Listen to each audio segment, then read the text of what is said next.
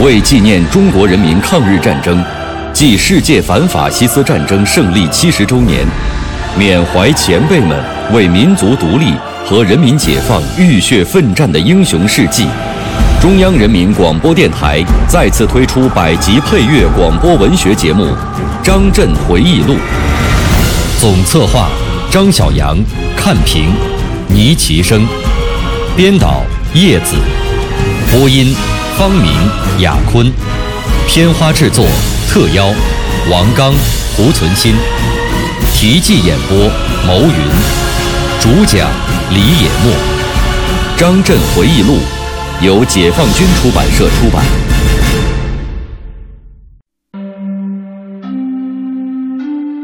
几万人马一下子拥到工地，住房一时难以解决，于是就在原来的荒山坡上临时搭起一座座的席棚，犹如张震在延安学习时住过的一排排的窑洞。不过，延安的窑洞冬暖夏凉，这里的席棚可比不上，四面透风，寒气袭人。在我度过了武钢蹲点时期，被允许出来工作之后，一九七一年元旦过后不久，曾思运又找我谈话，说毛主席批准兴建葛洲坝水利枢纽工程，军区分工你到那里去工作。对于工作的重新分配，我虽然没有更多的考虑，不过乍一听到让我去搞水利工程建设。确实感到十分意外。这时我的心情也比较矛盾，几年没有工作，情况生疏，尤其是没有领导大型水利工程建设的实践和经验，担心难以挑起这副重担。一月上旬，军区召开党的第四届委员会第二次全体会议，总结一九七零年的工作，部署一九七一年的任务。我列席了这次会议，随后不久，经中央军委批准，增补我为武汉军区党委委员、常委。在这次党委会上，曾思玉传达了毛主席关于葛洲坝工程建设的重要指示。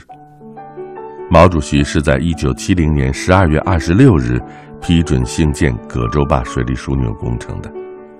他在批示中写道。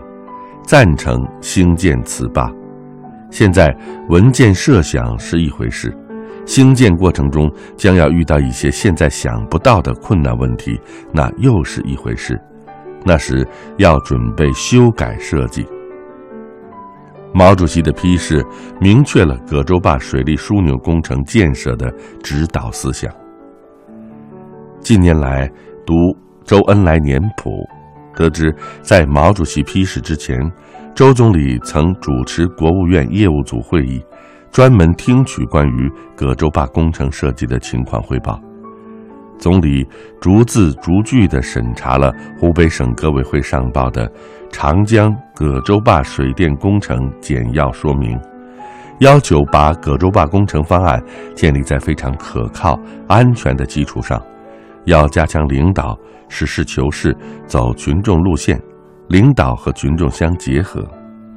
总理还指出，不能回避矛盾，要暴露矛盾，解决矛盾，要允许唱反调，摆明两种不同观点，投资要节约。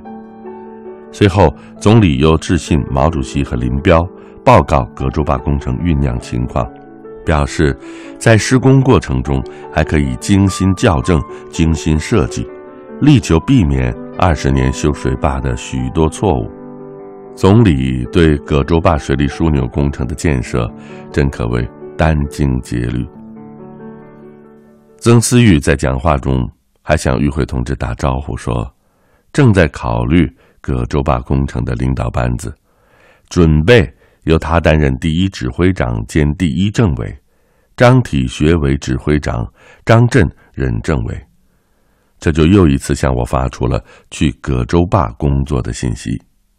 一月十五日，武汉军区党委常委、和湖北省党的核心领导小组召开联席会议，专题讨论葛洲坝工程指挥部的组成问题。在这次会议上，正式明确了指挥部的领导成员，除了曾思玉、张体学和我的上述任职之外，还确定了副指挥长、副政委的人选。这些同志当中，既有国务院有关部委、湖北省和武汉军区的干部，也有一些水利专家，但大都是兼职，一直在葛洲坝工作的并不多。这次联席会议还批准了指挥部的机构设置，会议还明确了葛洲坝工程代号为“三三零”工程，主要是为了纪念毛主席一九五八年三月三十日视察长江三峡工程坝址，因为葛洲坝工程是三峡工程的一个组成部分，是为三峡工程练兵创造一些条件。搞完葛洲坝工程之后，还将继续整个三峡工程的建设，所以称之为“三三零”工程。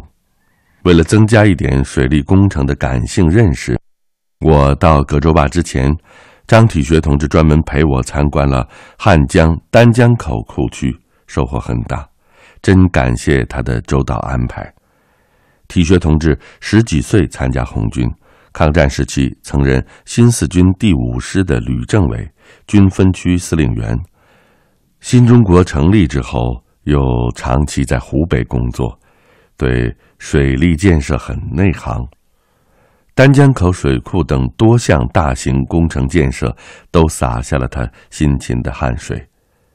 遗憾的是，体学同志没有能够见到葛洲坝水利枢纽工程的竣工。因病于一九七三年九月三日在北京逝世，年仅五十八岁。为了加强对葛洲坝工程的组织领导，根据上级的指示精神，区党委决定从军区机关部队抽调两百六十一名干部作为军代表，派往葛洲坝工作。春节过后，这批干部集中在滨江饭店办学习班，由我主持。二月一日开学那天，我请体学同志做了关于葛洲坝工程情况的报告。他主要讲了决定修筑葛洲坝工程的经过、工程的规模和重要性、修建工程与各方面的关系。他说：“我们搞葛洲坝工程，对今后的三峡工程是最好的实战准备，只能搞好，不能搞坏。”期间，我们还组织全体军代表查看了葛洲坝工程的现场。今天到此地游览的人们，都会为葛洲坝工程的宏伟壮观赞叹不已。但是，很少有人能够想象得出当年的葛洲坝是个什么模样。葛洲坝地处长江西陵峡口的河床中部，是一个江心洲，长一千五百米。宽三百米，地面高程五十九米。我到洲上去过，当时这里住有几十户人家，长满了橘子树。与其相邻还有一个西坝洲，长三千米，宽八百米，地面高程六十九点五米。这两个洲把长江分割为大江、二江和三江。大江为主河槽，宽八百米。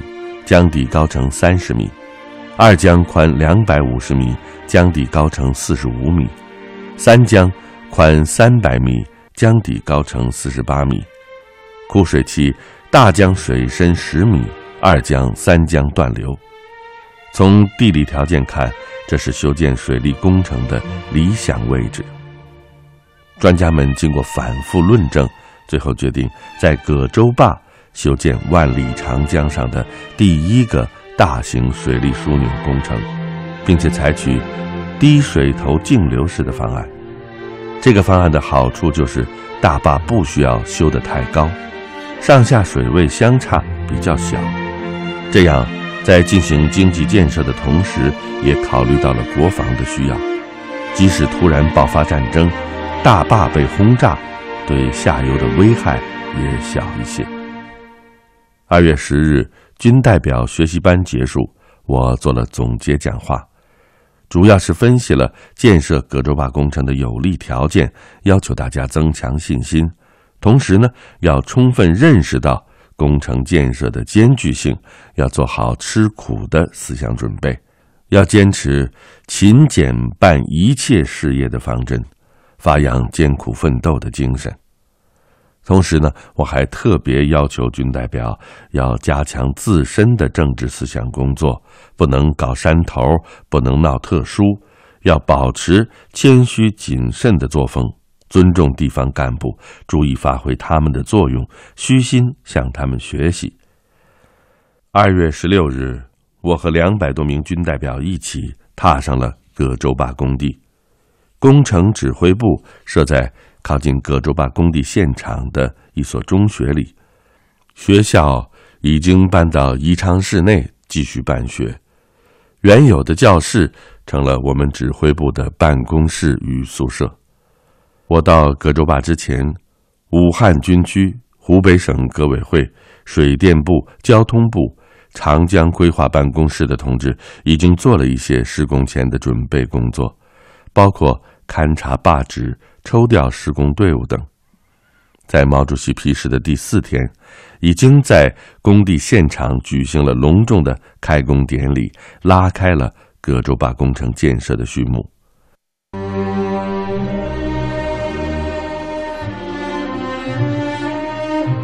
一位在逆境中磨练而沉思的将军的回忆，一首江汉三部曲的壮歌。今日欢呼孙大圣。只愿妖物又重来。他蹲点在武冈时的点点滴滴。我是王刚，我是蒲存昕，您正在收听的是《张震回忆录》第八章《江汉三部曲》，题记演播：牟云，主讲人李野墨。这个时候，进入施工现场的人员。多达五万五千多人，他们来自四面八方。这数万人马一下子拥到了工地上，住房一时难以解决，于是就在原来的荒山坡上临时搭起了一座座席棚，犹如我在延安学习时住过的一排排的窑洞。不过，延安的窑洞冬暖夏凉，这里的席棚可比不上。四面透风，寒气袭人，可以想象到了夏天会热成什么样子。工地一时没有新鲜蔬菜供应，大家啃咸菜就饭吃。生活条件艰苦，还可以克服，但是压力最大的是工期太紧。按照工程计划，第一阶段的任务主要是在二江、三江的上下游修筑围堰。搞过水利工程的人们都知道，要在江河上建电站，必须先建坝。为了建坝，需要围绕坝址修建临时性的挡水建筑物，通称围堰。而后将围堰内的水抽干，才能在干涸的情况下挖掘基坑，修建大坝。由于是枯水期，二江、三江围堰是在滩地上进行的。如果不能充分利用这一有利时机，在五月一日前完成，一旦汛期到来，就将无法施工，在建部分也会被江水冲垮，付之东流，整个工期就要推迟一年。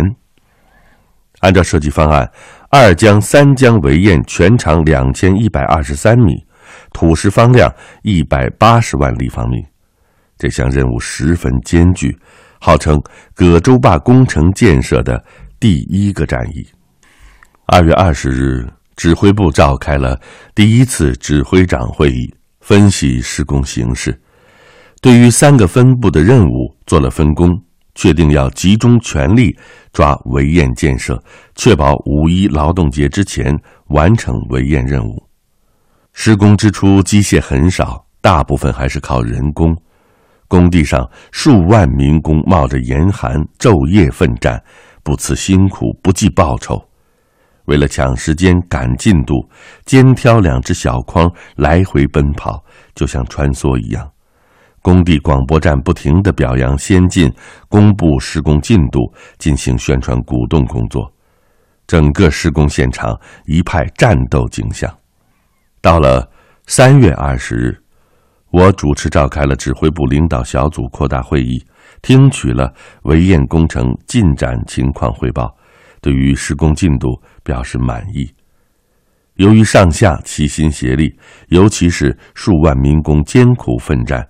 终于在四月十日胜利完成了二江三江围堰的建设任务，比计划提前了二十天。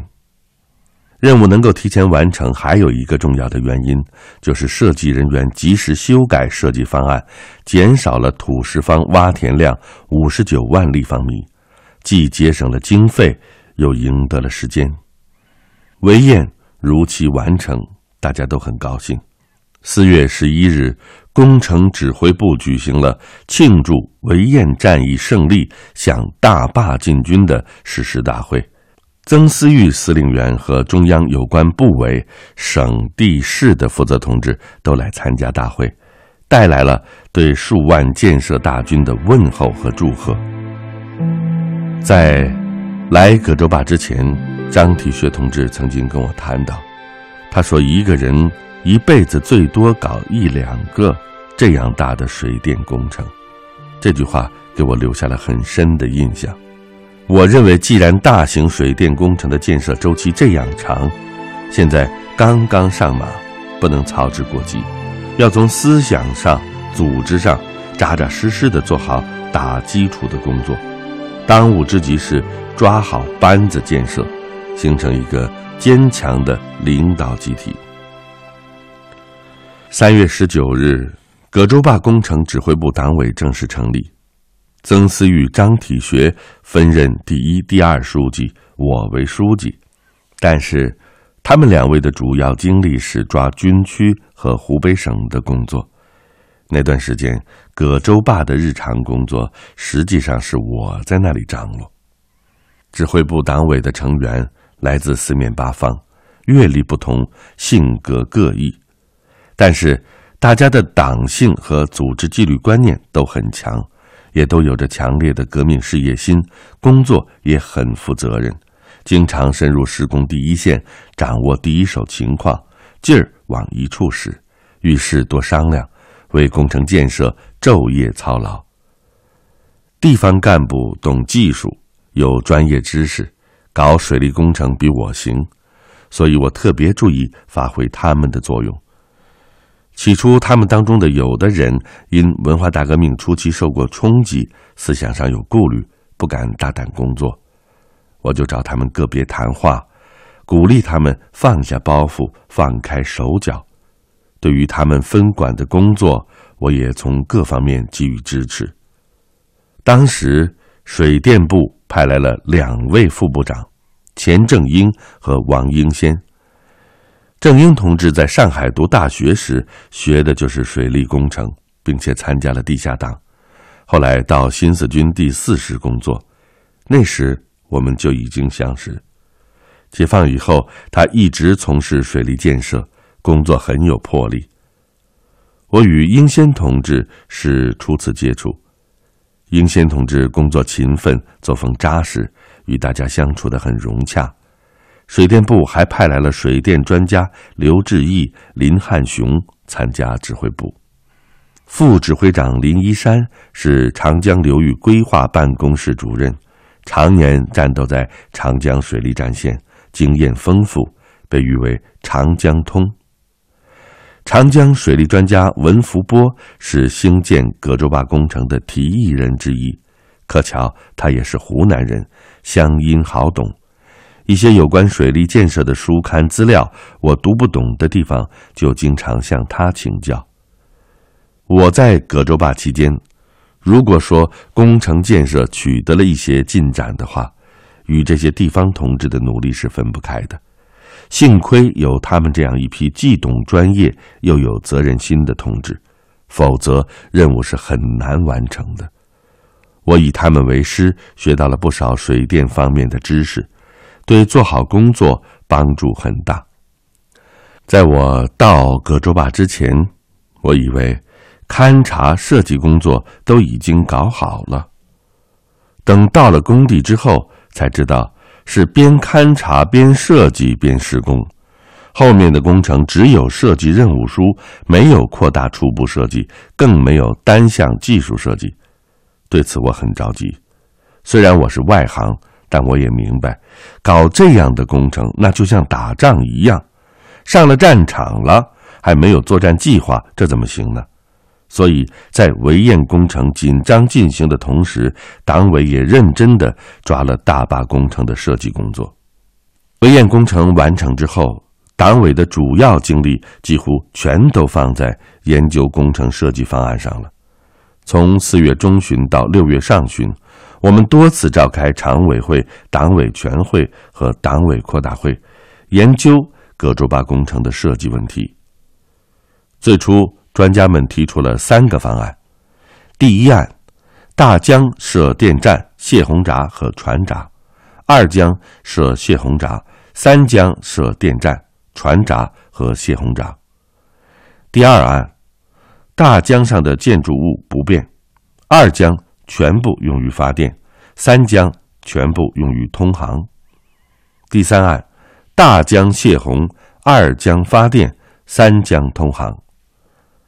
这三个方案拿到会议上讨论，意见不一，争论的焦点是在三江航道泥沙淤积和三江建筑物的布局方案问题。主要是二江用于泄洪时，上游会出现两个大回流，影响三江船闸上游的水流条件，容易产生严重的泥沙淤积，妨碍船只进出。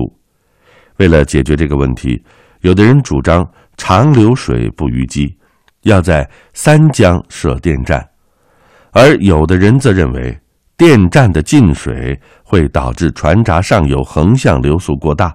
船只不易靠岸，有碍通航。对此，党委没有急于作出结论，只是要求把各种意见充分摆出来，进一步深入展开讨论。同时，确定了做一比五百的模型，按照不同方案进行试验，为最终统一思想创造条件。大坝设计方案事关葛洲坝工程建设的全局。不是指挥部能够决定得了的。为了能够及时得到国务院的指示，听取各有关部委的意见，指挥部决定向国务院做一次汇报。四月二十三日，我带领搞方案设计的同志赶赴北京，曾思玉、刘峰、张体学等也随后抵达。二十八日，国务院业务组听取我们关于葛洲坝工程情况的汇报。会议。由李先念副总理主持，国务院业务组成员李德生、粟裕、余秋里、华国锋在座。到会的还有国家建委的宋养初、交通部的杨杰、余霞和水电部的张文弼、钱正英、王英先等。林汉雄代表工程指挥部汇报了葛洲坝工程的三个方案。我们没有想到，会议上的讨论甚为激烈。